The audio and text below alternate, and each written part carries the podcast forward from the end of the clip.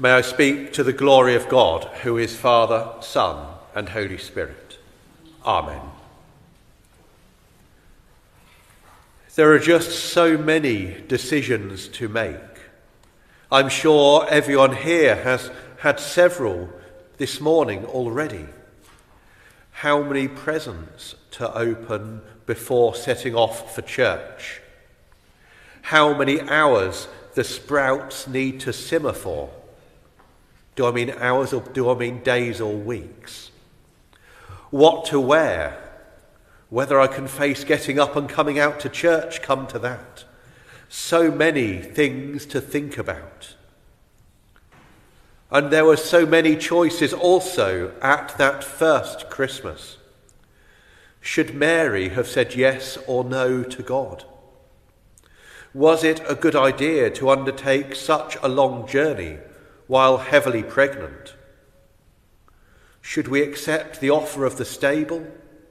Or should we carry on looking in case there was a better offer just around the corner? And now, the shepherds.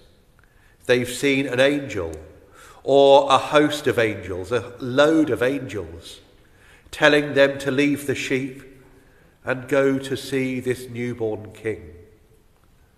What should they do? Let alone the kings, the magi, the wise men, seeing the star, deciding to follow it for quite a long time. They won't be with us here until the Epiphany, of course. One thing I've come to appreciate more since moving to Guernsey has been the stars. How much clearer you can see them here than in the UK. So many stars in the sky. If you were like the wise men and having to follow one, I wonder which one you would choose to follow.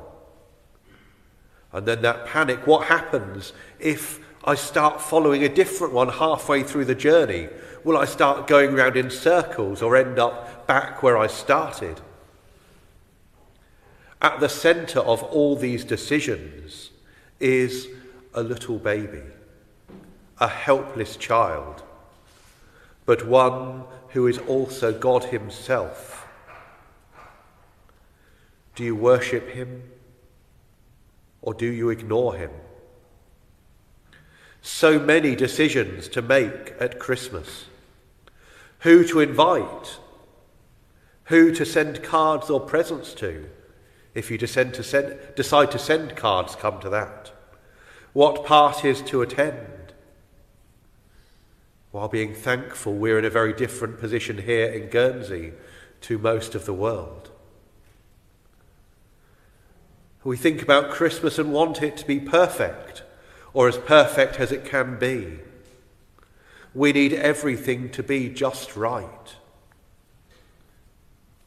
But look at that first Christmas, the account in the Gospel reading we've just heard. A young woman is pregnant unexpectedly. Her fiance, understandably, is confused by the message that the child is God's. A long journey, not the best preparation for giving birth. Nowhere to stay. Giving birth surrounded by, by animals. Shepherds, outcasts, possibly alcoholics being the first visitors. The kings then turning up a few years later and bringing gifts which, in all honesty, are fairly useless for a mother with a young child. But none of this mattered. Mary hadn't asked for the perfect Christmas, and God hadn't promised it. Rather, God had promised that Jesus was coming because we are loved by God so much. That is what Christmas is about love. God's love for us, our love for God, and our love for each other.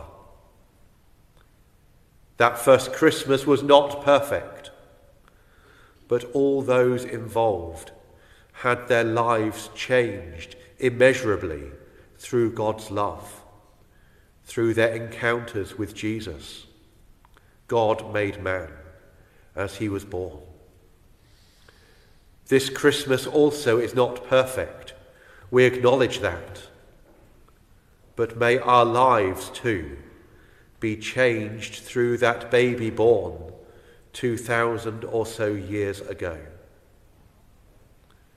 And let us remember this Christmas that God's love is what it is all about.